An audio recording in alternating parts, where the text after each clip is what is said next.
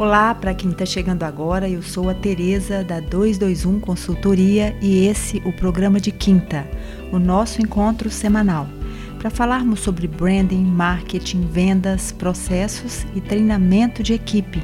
Para quem está chegando agora, seja bem-vindo e se quer participar com perguntas, sugestões de tema, anote aí os nossos endereços.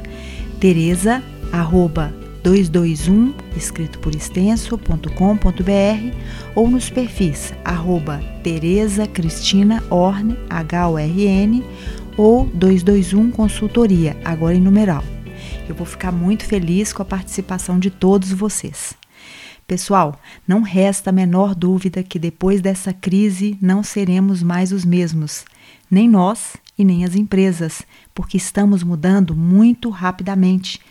Mas é preciso que fique claro: a gente está atravessando uma tempestade de maneiras diferentes, porque vivemos de forma diferente, vivemos sob perspectivas diferentes. Por isso, a gente vai presenciar padrões de consumo e, da mesma forma, posicionamento das empresas de forma diferente. Então, comportamentos que vão desde compras exageradas e sem necessidade até aquele pensamento consciente diante daquilo que a gente vai consumir, a gente vai perceber. E tudo isso é proporcional ao trauma que as pessoas e as empresas estão vivendo neste momento. Só para exemplificar, eu vejo muitas pessoas animadas quando elas veem o excesso de consumo, resultado de números estratosféricos das vendas realizadas, por exemplo, na loja da Hermès na China, ou das filas imensas que a gente presenciou nas lojas da Zara em Paris. Mas é preciso que se diga que esses exemplos não podem e não devem ser tomados como uma medida da nova realidade em que vamos viver. Como disse, as realidades são diversas e as vivências também. Mas o tema de hoje, ele fala de algo muito importante. Ele fala da questão do propósito e por que esse tema que eu tenho falado em episódios anteriores, aqui, né, no podcast, como também nas postagens dos perfis do Instagram, tem tomado uma proporção tão grande. Por que esse tema tornou-se tão importante, tão fundamental para as empresas? Bem, como uma consultora de branding e trabalhando com esse tema nas empresas que eu presto consultoria, eu sei que ele é algo difícil de ser definido, requer uma metodologia específica e estudos internos. Mas aqui, como se trata de apenas um episódio do podcast, eu quero tratar desse tema para trazer algum tipo de acesso e compreensão para aqueles que nos escutam por aqui.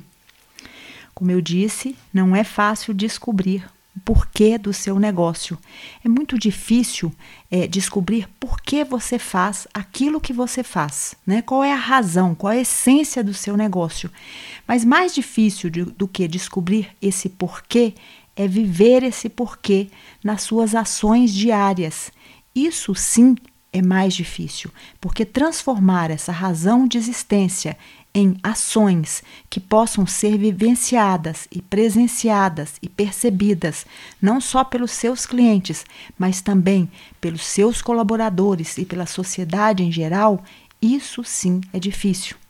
Por isso, pessoal, é difícil, é complicado a gente entender como aquela frase bonita, né, estampada nas paredes da sua empresa, pode ser aplicada no seu dia a dia do negócio e qual é o real impacto desse porquê na vida das pessoas e da comunidade em geral. Aí sim é um grande desafio, porque são poucas as empresas que conseguem tangibilizar esse porquê, conseguem transformar esse porquê numa realidade real que traga de fato um impacto positivo na vida das pessoas, transformando aquele objetivo em algo de fato realizável, que precisa ir além do lucro, que precisa, como eu disse, traduzir no impacto positivo para a comunidade, para as pessoas que trabalham na sua empresa, trazendo de fato algo relevante para a sociedade. É por isso que o propósito tem se transformado em algo essencial para os negócios. Ele se torna um diferencial muito grande. A gente está passando por uma crise muito grande, uma tempestade enorme. E, claro, essa tempestade ela não cria o propósito para sua empresa. Né? Não adianta criar uma ação, né? usar-se do marketing social achando que isso vai criar um impacto positivo quando no seu dia a dia as suas ações, sejam internas com a sua, com a sua equipe, seja com seus clientes, mostram uma realidade diversa. Então, quando a gente vê aí exemplos da Ambev, da Natura, do Itaú, né, da Reserva, da, do Magazine Luiza promovendo ações em prol da comunidade, a gente percebe que eles, na verdade, estão revelando um propósito que já existia no seu negócio. Essa força transformadora que elas já têm em si, que estão apenas externalizando e transformando isso em um impacto positivo para a sociedade. Né? Isso sim é tirar aquela frase da parede e transformar em algo que de fato traga uma diferença para a sociedade. Então, isso não é algo, pessoal, que possa ser feito só por grandes empresas, não. Quando o mercadinho da esquina, lá da esquina da sua casa, percebe que não pode continuar com as suas portas abertas se ele não cuidar da sua equipe, se ele não tiver a dignidade de transformar as normas sanitárias em uma realidade para ele cuidar das pessoas que estão ali dentro, se ele não cuidar dos produtos que ele oferece para a sociedade de forma a evitar qualquer tipo de contágio, ele está, em alguma medida, transformando o propósito do seu negócio em algo tangível para a sociedade. Então, nesse sentido, não importa o tamanho da sua empresa, o que é importante é que de fato esse propósito ele possa ser transformado em algo que vá fazer diferença nas vida, na vida das pessoas. Eu quero aqui dizer que o marketing social, aquele que traz a demanda social como um foco importante, né, vem sendo visto e vem sendo percebido pela sociedade de forma muito positiva. E, claro, vai receber como troca natural a preferência e a lealdade dos clientes. Isso gera lucro, isso gera resultado. Então, quando uma empresa ela transforma algo que está dentro da sua essência em algo que de fato vai fazer diferença para as pessoas, obviamente ela recebe em troca a lealdade dos consumidores e isso, obviamente, é lucro, é resultado positivo para a empresa nesse momento que a gente está percebendo de uma mudança muito grande no modelo mental das empresas e das pessoas como um todo, eu acredito que as marcas que vão sobreviver e vão prosperar são aquelas que fazem sentido para as pessoas. Então pense, a minha marca faz sentido para as pessoas? Em que medida eu consigo transformar as minhas ações em algo que seja importante para o dia a dia delas? Então é preciso pensar no produto e no serviço que eu ofereço, pensando sempre: isso faz sentido para o meu cliente? Eu penso que se você não conseguir responder a essa pergunta, é preciso repensar o seu negócio como um todo. Eu quero hoje finalizar, pessoal, esse episódio que eu falei de uma forma muito ampla a respeito da importância do propósito e por que é muito é significativo que você faça uma reflexão profunda sobre aquilo que você entrega na sociedade e sobre a sua real contribuição para esse novo mundo que se abre agora. Eu quero trazer aqui um exemplo de uma marca que eu tenho grande admiração, que é a Patagônia, que é um exemplo de marca com propósito que desde 1973, quando ela foi fundada, ela descobriu o seu porquê e ela defende e atua de maneira sustentável desde esse momento até agora. As suas ações são exemplo disso. Ela tem como um lema, desde sempre, faça os melhores produtos e não cause danos desnecessários. E a marca demonstra, né, por meio das suas ações, o interesse real em diminuir os impactos no meio ambiente e leva isso muito a sério, não como uma questão de marketing, porque isso claramente é descoberto pelos consumidores, né? Claramente isso fica parece falso, mas como uma proposta real.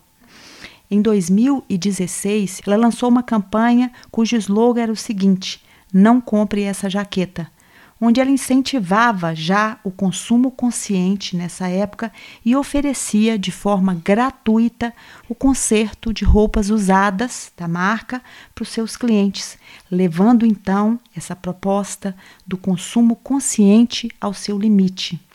Recentemente, pessoal, eu tomei conhecimento de uma notícia que foi é, trazida pelo New York Times de que a Patagônia não irá reabrir as suas lojas físicas enquanto não houver a vacina para o Covid-19. Essa é uma decisão de muito impacto, afinal, o negócio da Patagônia é varejo e o varejo físico representa em torno de 60 a 70% de suas vendas. É claro que para ela se manter em pé, ela vai precisar com certeza, mudar todo o seu modelo de negócio. Mas eu quero, com esse exemplo, que eu considero brilhante, demonstrar como um claro propósito precisa estar acima da lucratividade. Obviamente que com essa ação, ela, claro, cada vez mais aproxima-se dos seus consumidores, cada vez mais cria a lealdade dos seus consumidores. Eles não vão deixar de comprar a Patagônia por causa das lojas fechadas. Eles vão encontrar uma maneira de se eh, relacionar com a marca por meio do online, com certeza. Mas isso demonstra que ela consegue levar a cabo o seu propósito em todas as dimensões. Então, diante desses exemplos que eu trouxe aqui hoje para vocês, eu quero de alguma forma demonstrar a importância né, que o propósito tem, não só para gerar relacionamento, para criar relações genuínas com os clientes, mas, obviamente, para criar longevidade para o seu negócio. Eu espero, pessoal, ter ajudado com essas reflexões que eu trouxe aqui hoje e quero agradecer a todos que estão aqui com a gente, que acompanham o programa de quinta e quero convidá-los a estar novamente aqui na próxima quinta-feira, juntos aqui comigo e pedir a vocês que compartilhem o programa com seus amigos, com outros empresários, com profissionais, para que a gente tenha discussões interessantes e que possam trazer luz para o negócio de vocês. Um beijo grande e até a próxima quinta.